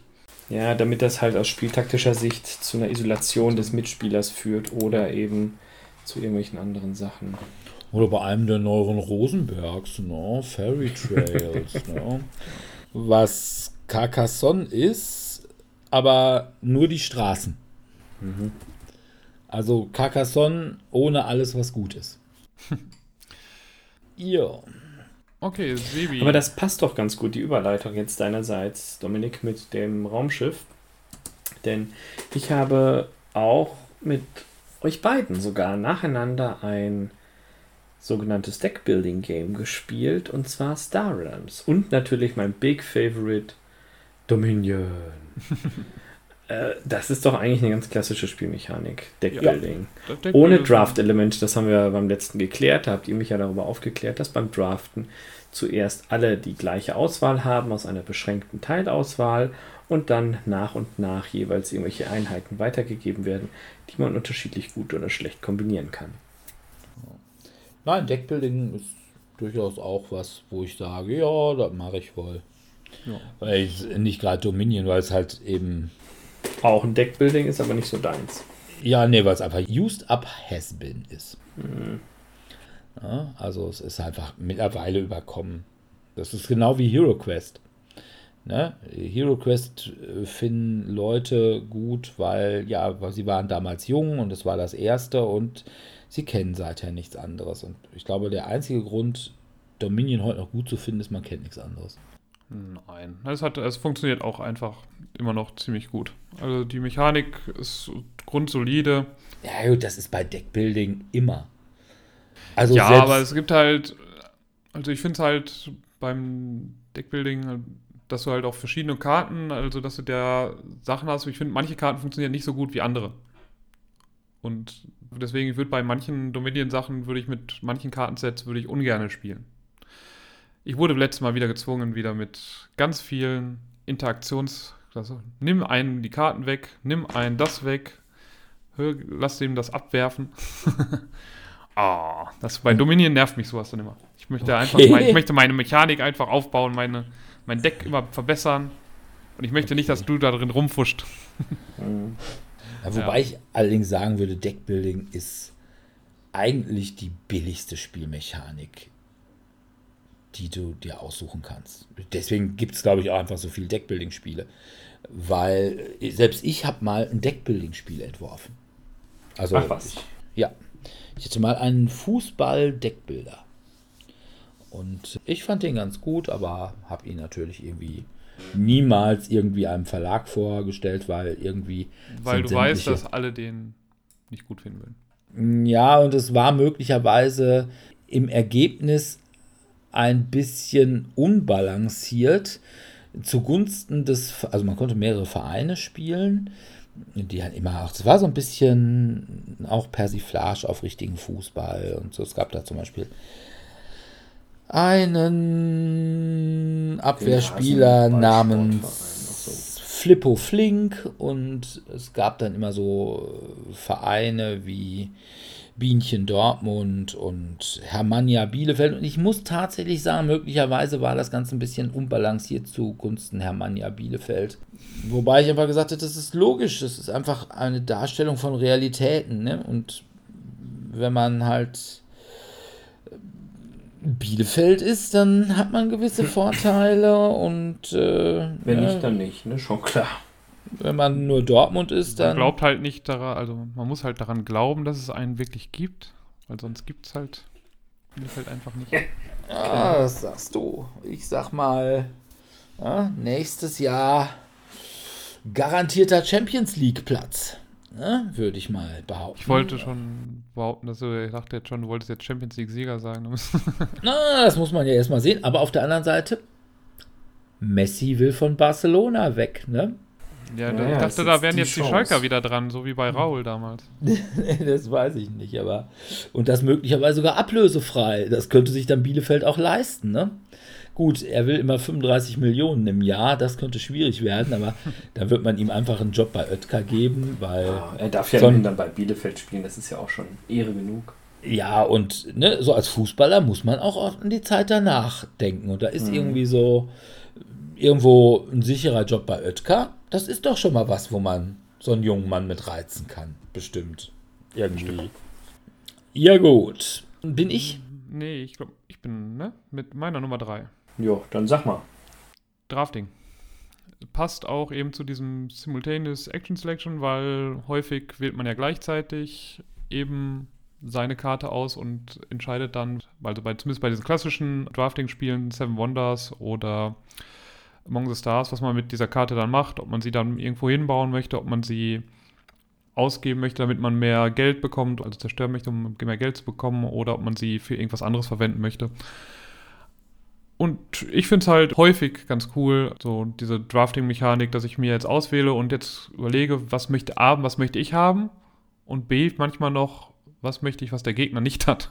Ja, also ich sag mal so, das ist, glaube ich, beim Drafting ist dieses sogenannte Hate-Drafting eigentlich doch ein ziemlicher Bestandteil, ne? dass man eben sagt, oh, ah, die hätte ich jetzt gerne, aber das, ich müsste dann die durchgehen lassen, die der Gegner dann kriegt und wenn der die nimmt, Dann Ne? er, gibt er richtig viele Punkte oder. ja, Das genau, richtig. das ist, Aber es gibt Also- dann auch eben Dice Drafting, also bei Roleplayer zum Beispiel, wo man dann einfach Würfel aussucht, die man haben möchte und dann dementsprechend in welcher Position man dann was machen darf.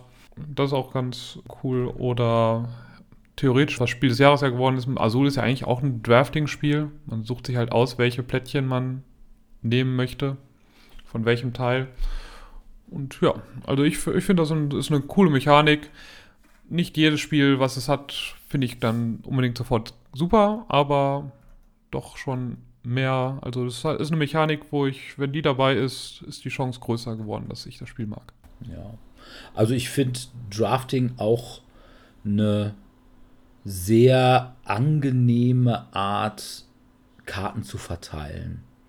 Also zum Beispiel, wobei, ne, das Problem ist, Und ist halt auch nicht ganz so zufalls als, wenn man sie einfach zufällig an jemanden, ja, aber irgendwann, ne, ich denke da gerade an Smash Up, wird es als Drafting halt auch ein bisschen schwierig. ne, wenn dann irgendwie so, oh ja, wir hätten hier 50 Karten und jeder Bevor braucht das eigentlich zwei. Spiel dann beginnt. Also äh, das kann dann äh, schon mal ein bisschen ausarten, aber ansonsten, ich mag auch wirklich reine Drafting-Spiele sehr gerne. Ich habe jetzt im Moment als App spiele ich rauf und runter Tides of Time und ich habe auch vor gar nicht so langer Zeit mal wieder die bessere Version von Tides of Time, nämlich Tides of Madness gespielt. Und das mag ich also wirklich sehr. Und es Ja. ist wirklich, das ist das reine Drafting. Oder auch dieses, ah, wie hieß es denn nochmal? Fairy Tales. Das fand ich auch ganz super. Ja. Es auch hat eine sehr schöne Einfall Einsteigervariante ist auch Sushi Go. Ja, genau. Sushi Go. Aber bei Fairy Tales, der einzige Nachteil ist eine extrem süßliche Grafik. Die ist schon so ein bisschen, ach, Brechreiz auslösend ist, aber nun ja. Gut, jetzt bin ich aber, ne? Ja, jetzt, jetzt dürfen sie. Gut, da habe ich dann das. Ich weiß nicht wirklich, ob es eine Mechanik ist. Ich würde sagen, ja. Und bei BGG steht es auch als Mechanik drin. Und, Damit, BGG wenn BGG da sagt, dann, Dann- kann es ja nur richtig sein. Dann und wurde es ja von den Göttern des. Das ist dann was, worauf sich alle einigen können. Und zwar ist das bei mir Szenario beziehungsweise Campaign-driven. Das heißt, du hast im Spiel eine Aufgabe, die etwas anderes ist als gewinne, beziehungsweise mache möglichst viele Punkte oder so. Sondern du hast eben die Aufgabe, löse das Rätsel oder finde raus, was mit Lord Schlag mich tot passiert ist. Oder finde raus, wer den Gastgeber ermorden will. Oder befreie die Gefangenen. Oder irgendwie sowas. Das kann dann auch über mehrere Spielrunden. Szenarien gehen. Ja. Und das wäre dann quasi so Campaign-driven. Aber mir reicht das auch schon, wenn ich das im Szenario habe. Das heißt, wenn ich irgendwie eine Aufgabe oder wenn sich zum Beispiel die Aufgabe auch während des Spiels ändert, wie zum Beispiel bei Willen des Wahnsinns, wo du im Anfang teilweise noch überhaupt gar nicht weißt, was sollst du hier überhaupt machen. Oder wo im Anfang du ein ganz anderes Ziel hast als während des Spiels. Weil der, wenn der Twist kommt. Genau, ne? wenn du dann eben sagst, oh, ne, bisher musstet ihr nur, ja, was weiß ich, finde Herrn so und so und sprech mit dem und irgendwann kommt sich raus, ui, ne, der ist schon längst tot und jetzt hast du auf einmal die Aufgabe, finde seinen Mörder oder sowas. Und Also du magst es vor allem auch gerne im Zusammenhang mit Story. Ja, natürlich, klar. Ja. Ne? Das ist es ja eigentlich, wenn du Szenario oder Campaign-driven hast. Da hast du dann eben, also die Story sagt dir, wie du gewinnst und nicht die Regeln sagen dir, wie du gewinnst, indem du möglichst viele Punkte hast oder ähm, indem du, was weiß ich, als Erster ans Ziel kommst oder sowas. Ja, das finde ich schon ganz schön. Wieder gesagt, Eskapist, ich will Teil einer Geschichte sein. Ne? Neverending Story. Genau. Sebi, Ja, ich hätte noch Geschicklichkeitsspiele im Angebot. Da spiele ich ja auch im Moment einige, beziehungsweise überwiegend nur das, was mir auch Dirk beigebracht hat, wie ich zugeben muss. Das Ja. Kooperative. Das Kooperative, das ist aber echt schön. Also ich mag das total. Mir fällt aber gerade der Name nicht ein. Menara. Danke, Minara, genau. Klötzchen drauf, Decke, alles super. Das ist ein Geschicklichkeitsspiel. Also ich habe auch lange überlegt, welche Geschicklichkeitsspiele habe ich noch. Wo ich Jenga. so, Jenga fällt mir natürlich noch ein als Klassiker. Das ist aber jetzt, oh ja, ne, nicht so der Burner. Ach, Ähm, es geht. Also, ja, ich spiele es. ich Also erschrecke ich- mich immer so, wenn der Turm umfällt. Es kommt immer alles so plötzlich. Ist mir viel zu aufregend. Ich habe tatsächlich ein Rollenspiel, was mit äh, Jenga-Turm gespielt wird. Dread. Wo du Ja. immer, wenn du den Turm umkippst, dann misslingt deine Aufgabe. Was dazu führt, dass mit dem Fortschreiten des Spiels, weil immer alle aus dem gleichen Turm ziehen, es also immer schwieriger wird, am Leben zu bleiben. Weil einfach die Wahrscheinlichkeit, dass der Turm umkippt, immer höher wird. Das ist ganz witzig gemacht. Naja. Aber dann doch so Flick 'em Up ist ja auch. Genau, So. diese ganzen Flick-Spiele. Ja, Die- dementsprechend ja, auch Eis Pitchcar. cool. Eis Wie? cool. Eis? Eis? Eis cool, das, das mit, mit dem Pinguin. Achso, das Oh, mit dem Pinguine. Ja, stimmt, stimmt. Oder was ich auch noch vorhin hatte, war, wie heißt das denn, wo du immer mit dem Ellenbogen würfeln musst, wo Dirk auch alle Erweiterungen Dungeon hat. Fighter. Dungeon Fighter, ja. Das finde ich auch eine schöne Verknüpfung von Geschicklichkeit und Rollenspiel. Das finde ich ein ja, Rollenspiel. Ja, Gut, du hast ja. Variable Player Powers, das hast du. Ja. Aber Rollenspiel, also ist jetzt nicht so, dass ich da den Zwerg spielen würde oder äh, da spiele ich ja auch immer hier den Paladin, also den Ja, Pfarrer. doch, also spielst du doch immer. Hast du doch eine Rolle und ist doch ein Rollenspiel. Ah Ja, aber hm, ja. Naja, ich weiß nicht. Aber äh, es ist im Übrigen, äh, kommt als Kickstarter, habe ich gesehen, ne? Neuauflage von Dungeon Dungeon Fighter. Fighter? Mhm. Schon draußen oder? Ich weiß nicht, ob der Kickstarter schon gestartet ist, aber jetzt irgendwie in irgendwelchen Foren oder in irgendwelchen Brettspielgruppen bei Facebook äh, öfters mal eine Anzeige davon gesehen. Habe aber jetzt noch nicht, weil ich habe es ja schon. Hab's also jetzt noch nicht, aber ist Ah, soll am 8. September, wenn ich jetzt gerade das richtig lese. Ah, okay. Ja, gut, kann sein. Going live on Kickstarter on September 8th. Ja. Oder ein Geschicklichkeitsspiel, was auch ein Klassiker ist, Rhino Hero. Ja, Also was Super Battle. sehr ähnlich ist, finde ich, wie Menara. ja. wo Man, Also muss halt wo man das stapeln. halt gegen, aber es geht gegeneinander, meine ich, oder? Ja, Oder ja, bin, ja. versucht man, dass der andere dann auch den Turm zum Einbrechen bringt. Genau. Gut. Ja gut, meine Nummer zwei ist Deduktion. Also irgendwas, wo man überlegen muss. Also es gibt dann ja diese Social Deduction Spiele, wer welche Rolle hat oder Deduktion. Wir spielen ja in unserer Online-Runde immer gerne Decrypto, wo man jetzt überlegen muss, welchen Code haben die und was könnte welches Wort bedeuten. Oder, oder auch ganz klassisch für mich dann eben diese ganzen Chronicles of Crime oder ja. genau Detektivspiele, wo man halt versuchen muss, ein Rätsel zu lösen. Das sind halt, also insbesondere letztere sind halt, glaube ich, zurzeit meine Lieblingsspiele, wo denn ich Deduktion verwenden muss, um was herauszufinden. Ja. Also gebe ich dir auch recht, finde ich auch ganz toll. Also mag ich auch sehr. Gerade bei diesen Detektivspielen. Also was weiß ich, gut, bei mir wäre es jetzt nicht unbedingt Chronicles of Crime und ja. Watson and Holmes, sondern Detective und Mythos Tales, beziehungsweise Sherlock Holmes Consulting Detective. Detective. Aber ja, also ich habe auch, ich habe auch als Kind immer gerne, es gab damals immer so Rätselkrimi-Bücher. Ich weiß nicht, ob es die bei euch auch noch gab. Ähm, Balduin Pfiff, der Meisterdetektiv. Mhm. Wo dann immer so eine Geschichte war und wo dann die Frage ist, ja, wer ist jetzt der Täter oder kann das so stimmen und so. Das fand ich mal ganz toll.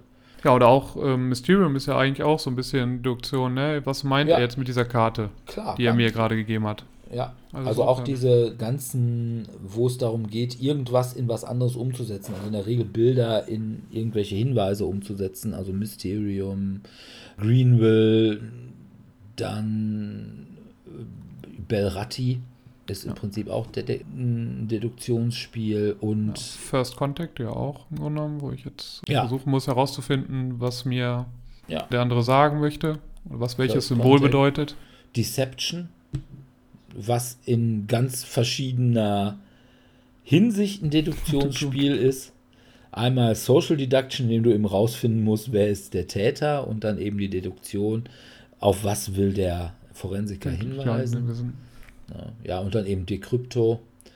Wobei Decrypto immer steht und fällt mit dem Partner, den du hast. ja, und da hast du leider immer Pech und hast mich. Obwohl, wie gesagt, Marvel, ich habe es dir ja schon beigebracht. so ein, zwei Sachen. Ein, zwei Sachen habe ich dann schon. Ich hatte ein Glückstränchen im Auge. Ja. Ja, aber auch genommen so ein bisschen, wenn man so Hidden Movement das kombiniert, hat man ja auch so Deduktion, wo ist jetzt der Dracula oder ja. wo ist jetzt Mr. X?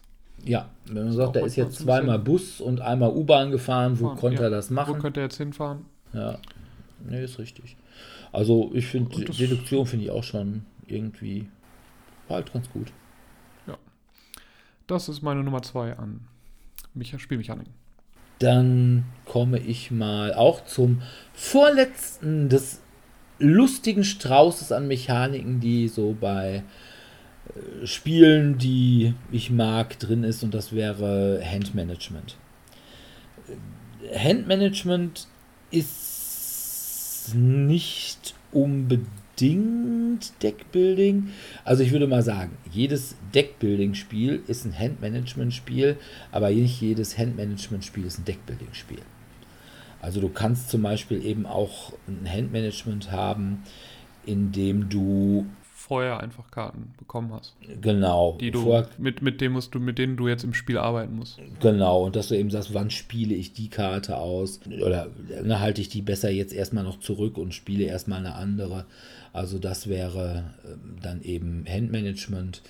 Und wie gesagt, muss nicht unbedingt Deckbuilding sein. Oder wofür, wofür spiele ich diese Karte? Ne? Also zum Beispiel eben Pandemie, sammle ich, versuche ich jetzt hier die roten Karten zu sammeln, um die ja. Krankheit zu lösen, oder möchte ich jetzt damit reisen, damit ich den Ausbruch da hinten verhindern kann? Genau. Ja auch schon mal so. Genau. Oder Twilight Struggle, ne? Spiele ich die Karte jetzt für die Einflusspunkte oder spiele ich sie für den Karteneffekt? Ja. ja. Also von daher, das mache ich wohl auch ganz gerne. Handmanagement bei mir.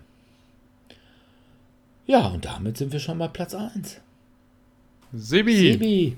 Ja, meine Nummer 1 sind Worker Placements.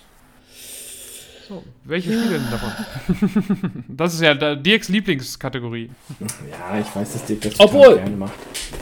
Nein, nein, nein, nein, nein, nein, nein, nein, tut ihr mir wieder Unrecht. wir tun dir schon immer Unrecht. Das Also machen ich- wir aus Prinzip. könnte dir auf Anhieb fünf Worker Placement Spiele sagen, die ich alle sehr gerne mag. Na, Also- Jetzt bin ich aber mal gespannt. Der Pate, Corleones Imperium. Dann hier dieses Säulen der Erde. Ja, haben wir schon mal zwei. Francis Drake. Okay. Ja, ja, das hat mal ein bisschen andere, ja, kann man, Ist ja Worker Placement. Du gehst zwar halt in diesem Kreis und du darfst immer nur vor und nicht zurück, aber es ist schon äh, Worker Placement. Dann würde ich noch sagen Steam Torpedo, was irgendwie außer mir kaum einer kennt. ja, sagt mir das nächste von denen kann ich nicht sagen, ob es ein Worker Placement Spiel ist. Äh, doch, da spielst du halt eben ein U-Boot. Und es ist ein Zwei-Spieler-Spiel und du musst halt eben deine Crewmitglieder auf bestimmte Compartments setzen, um die dann eben einsetzen zu können. Und ja, gut.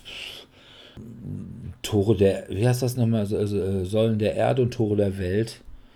Könnte man dann auch noch irgendwie reinnehmen. Das war jetzt ein bisschen die langweilige Entscheidung, aber das wäre das, was mir jetzt spontan eingefallen wäre. Ja, ich meine, wenn man jetzt Worker Placement noch ein bisschen weiter fasst und als Dice Placement könnte es ja dann noch das Kingsport Festival. Ja, genau, Kingsport reinnehmen. Festival. Ja. Obwohl Ich eigentlich. weiß nicht, ob du Champions of Midgard magst. Mm, Ich habe es noch nie gespielt, ich habe nur einmal Okay. zugeguckt. Massenweise. Also, ne? Oder auch, was ich auch irgendwie ziemlich super finde, die ganzen Rosenbergs und so. Caverna. Ja, Das wird schon spitze. wär Nö, aber ich mag, also, ich kann es ja ein bisschen abkürzen. Es wäre jetzt auch mein Nummer eins gewesen, Worker Placement Spiele, vor allem wenn sie dann noch irgendwie so einen Twist mit drin haben. Also ich mag ja zum Beispiel auch Age of Empires 3, wo die verschiedenen Figuren unterschiedliche Fähigkeiten haben.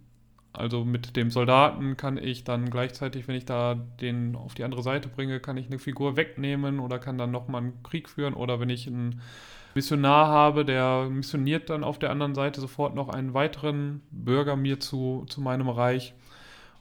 Auch fand ich ganz cool diese Variante bei Raiders of the North Sea, wie heißt das nochmal auf Deutsch?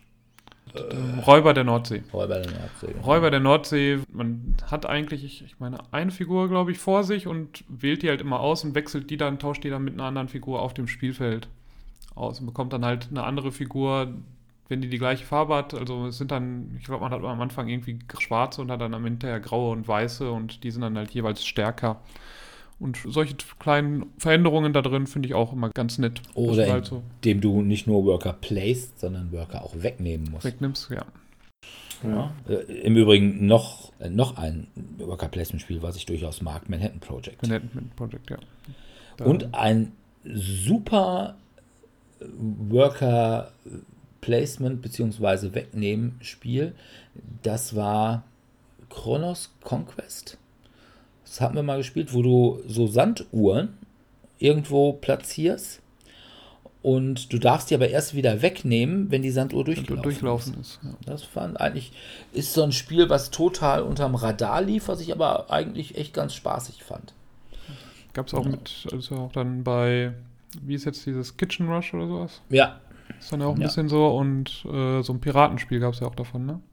Was auch so eine Sanduhrmechanik hatte. das war Oder ich fand auch-.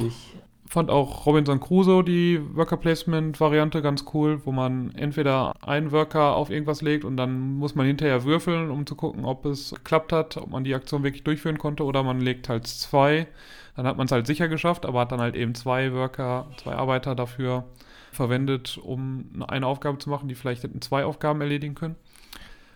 Das sind dann auch so ganz nette Mechaniken, die ich immer ganz cool finde. Gut. So, Dirk, deine Nummer eins. Das letzte Spiel in dem bunten Strauß an Mechaniken, die meine Lieblingsspiele so mit sich bringen, wäre das. Ja, ist das eine Mechanik? Wieder. BGG sagt ja. Von daher, wer bin ich, dass ich BGG anzuzweifeln in der Lage bin? Das Teamspiel. Und zwar nicht unbedingt das Koop-Spiel. Also Also Koop finde ich schon in Team. Ordnung, sondern Team versus Team oder Team versus eine Ein- Person, also einer gegen alle, wie zum Beispiel Descent oder Smog. Oder auch Fury of Dracula. Genau, Fury of Dracula. Ich finde es einfach so, als ich, irgendwie, wann war das? 2010 ungefähr, wieder mal so mit dem Brettspielen angefangen habe. Da war es, das hat mich wirklich total umgehauen. Ich sage, sowas gibt's. Und zwar nicht Koop, sondern dass man sagt, oh, man kann in einem Team spielen und dann entweder gegen eine Person oder gegen andere Teams. Und das fand ich schon super. Also nicht so jeder kämpft für sich alleine, sondern du musst dich mit Leuten abstimmen. Ne? Es ist auch eine andere Dynamik. Ne? Und ich finde auch tatsächlich dieses Team versus Team oder Team versus irgendjemanden schon fast besser, ist mir lieber als Koop. Also, Weil du doch noch gegen menschliche Gegner ja, genau. möchtest. Also, Diese, diese Kombination aus zwei Welten. Ja, ne, ich möchte eigentlich auch Du möchtest mit jemandem zusammenarbeiten, möchtest aber auch gegen jemanden kämpfen. Ja, ne? Ich möchte auch, dass sich der Gegner dann irgendwie anstrengt. Ne? Und Also- dann eben eben auch versucht zu gewinnen. Das finde ich eigentlich bei den modernen Teamspielen. Das ist ja oftmals so, dass sie so gebalanced sind, dass also auch der einzelne Spieler, wenn es eben einer gegen viele sind, sich anstrengen muss. Während zum Beispiel früher, ich sag mal, bei dem alten Willen des Wahnsinns, also bei der ersten Auflage, wo du halt auch noch gegen so einen Game Master antratest, wenn der sich angestrengt hat, hat das ist, hat er auf jeden Fall gewonnen. hat er mit dir den Boden aufgewischt. Das heißt, der musste dann eigentlich so gespielt werden wie im Rollenspiel der Spielleiter. Ne? Also quasi, ich gebe Spannend. den, ja, ich mache Also nicht so einfach, aber ich, ich gebe schon eine gewisse Herausforderung, aber wenn sie sich jetzt nicht ganz doof anstellen, dann werden sie am Ende da als Gewinner rausgehen. Und äh, da finde ich eigentlich ganz gut, wie es heute ist bei ja, Descent Second Edition oder auch bei Smog, dass du dann eben, oder bei hier Conan, dass du dich wirklich anstrengen musst und dass du ja dann tatsächlich, wenn du als Game Master oder als Einzelspieler dann halt gewonnen hast, dann auch wirklich weißt, was du was, dass du was getan hast. Aber auch Team gegen Team finde ich auch immer noch super, wie zum Beispiel weiterhin der Krypto, die Krypto, ja, Codenames. Codenames. Das ist echt ähm, witzig. Captain- also die Krypto finde ich spitze. Ja, ich finde die Krypto auch schon ziemlich gut. Also trotz, trotzdem. würdest du eigentlich so auch so Hidden Traitor ähm, eigentlich auch so als Teamspiel noch akzeptieren? Mm, Ja, eigentlich nicht. Also ich würde, es ist jetzt nicht so, dass ich mit, dass ich Hidden Traitor kacke finde, aber ich finde, der Unterschied zwischen Hidden Traitor und Teamspiel ist, bei Teamspiel weißt Dass du, halt wer weißt du, wer, wer, wer für auf, Genau. auf deiner Seite ist und wer gegen Ja. dich spielt. Aber auch so zum Beispiel wie Space Cadets Dice Duel, ne, als wo du wirklich, wo es eher, ich sag mal, in Richtung Sport geht, ne, dass du dich da echt anstrengst. Ich weiß noch, wir hatten irgendwie, weiß nicht was, letztes oder vorletztes Jahr, es war bullenheiß und wir haben äh, Space Cadets Dice Duel gespielt und das ist wirklich ein hektisches Spiel. Und ey, ich war noch nie in meinem Leben so nass geschwitzt. Vor Aufregung und Angst, Schweiß. Nein, weil das war wirklich, das ist physisch dann doch irgendwann anstrengend, wenn du irgendwann mal um dein Leben würfelst. ja. Oder eben hier auch äh, Team versus Team, hier dieses Captain Sona. Also Teamspiele. Ich habe gerne Leute um mich rum. Mo, ich bin halt eben auch irgendwie so eine Gesellschaftsnudel. Mhm. Der aber gleichzeitig auch irgendjemanden besiegen möchte. Weil sonst wäre ja Koop-Spiele auf deinem Platz. Ja, ich meine, ich finde Koop-Spiele jetzt auch nicht schlecht. Das, Nö, nö. äh, ist ja schon so. Aber ich habe auch schon ganz gerne, wenn sich jemand ärgert. Ja. Hm. ja ich, also, Ich habe das auch Solange, immer es, gern. solange du das nicht selber bist. ja, menschliches Leid hat ja doch was Unterhaltsames, wenn es bei anderen auftritt. Immer diese Schadenfreude hier. Genau. Ja, gut. Dann sind wir soweit durch. Keiner hat Siegpunkte wichsen geschrieben. Es hat auch keiner ähm, Area Control gewählt. Ja, das hätte ich bei dir eigentlich erwartet. Ja, es wäre, glaube ich, so. Also ich bin halt jetzt kein riesen Area Control Fan, also ich, aber so manche Spiele finde ich schon, also habe ich, ich habe schon Spaß dran. Also bei das klassische Area Control ist ja auch hier El Grande. Hässlichstes Ja. Spiel aller Zeiten. Ja, nicht das hässlichste Spiel aller schon nah Zeiten. Da hat Alea schon noch eine Menge. noch, noch, eine, noch ein Mitspracherecht. Mhm, aber ja, sieht schon nicht besonders gut aus. Aber eben auch, sag ich mal, so die moderneren Area Control Spieler, ne? Wie hier zum Beispiel diese ganzen Sachen von Eric Lang, Chaos in der alten Welt, Blood Rage. Blood und, äh, Rage Weiß, und äh, hier dieses Raising Sun? Nein. Ja, Irgendwas Ja, halt mit den. Japos. Kommen Ähm, gerade alle nicht ich- drauf. komme jetzt auch nicht auf den Titel. Oder Smash Up. Ne? Also Smash Up ist durchaus ein Area Control Spiel letzten Endes. Oder My Little Scythe, was letzten Endes auch ein Area Control Spiel ist. Und äh, natürlich äh, der Aufbruch zum roten Planeten. Ja, das ist auch ein, Ja. Das ist also eines würde ich sogar sagen, der biestigsten Area Control Spiele. Wenn du dann irgendwie deine Spionin oder diese Matahari, diese Verführerin dann einsetzt und auf einmal einen von Gegner umdrehst und ja, das ist dann möglicherweise gerade so eine Dreierregion und es ist die letzte Wertungsphase. Ja, kann Das echt kann dann schon mal haarig werden. werden. auch keiner hat Bieten, also Wetten, also hier so hochbieten. Ach, sowas wie Spiele. Bluff So eine beispielsweise. Auktions, genau, so ein Auktionsspiel. Mhm. Ja, es gibt so viele Mechanismen, aber ich finde es immer schwierig. Also ich spiele die manchmal, es kommt ganz stark darauf an, mit wem ich spiele und vor allem auch mit welchem Setting das verknüpft ist. Ja, Manchmal, und Auktionsspiele, finde ich, sind halt auch sehr mathematisch manchmal. Also es Ja. wird manchmal dann Also es gibt ein Auktionsspiel, was ich ganz gut finde. und Das ist von Friedemann Friese, dieses Felix und die Katze im die Katze im Sack. Sack. Ja. Und ähm, ja, wo ich glaube, na, das ist es auch im Wesentlichen. Ah, Und dann diese ganzen 18xx-Spiele äh, finde ich alle fürchterlich. Also da finde ich auch dieses Eisenbahnthema, finde ich ja komplett uninteressant. Ich meine, ich hatte auch als Kind eine Spielzeugeisenbahn, aber also, nee, dieses so, oh, du bist der große Eisenbahnbaron oder äh, nee, also nicht, gar nicht. Also gar nicht meins. Also von daher, nö gut. Okay, dann würde ich sagen, machen wir den Sack jetzt hier zu. Wir bedanken uns wie immer bei unseren Zuhörern fürs Zuhören.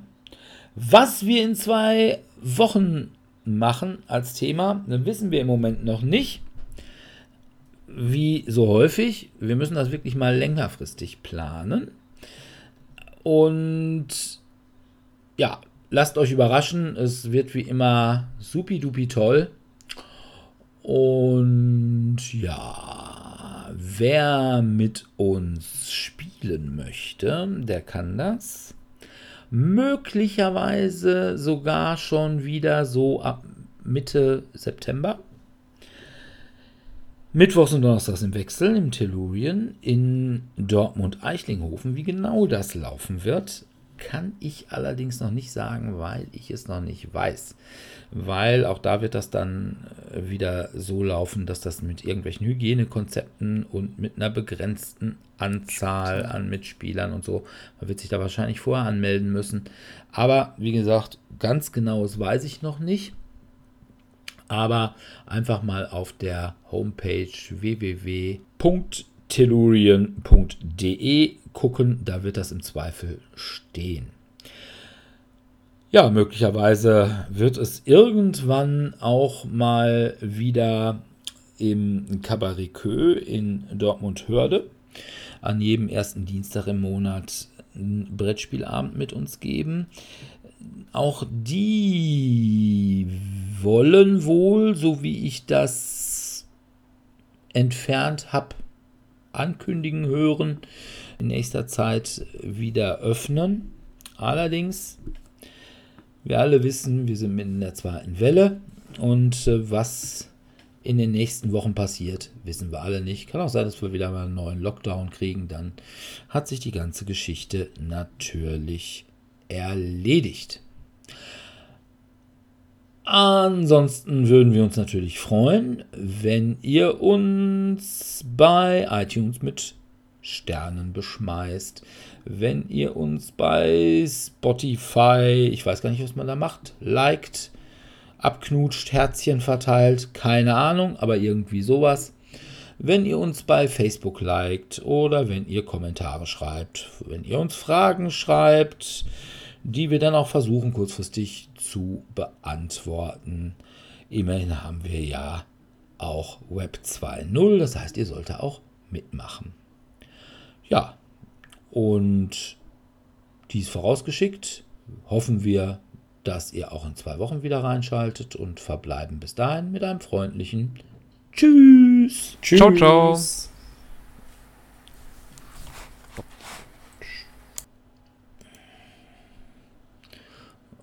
Ich wollte gerade sagen, da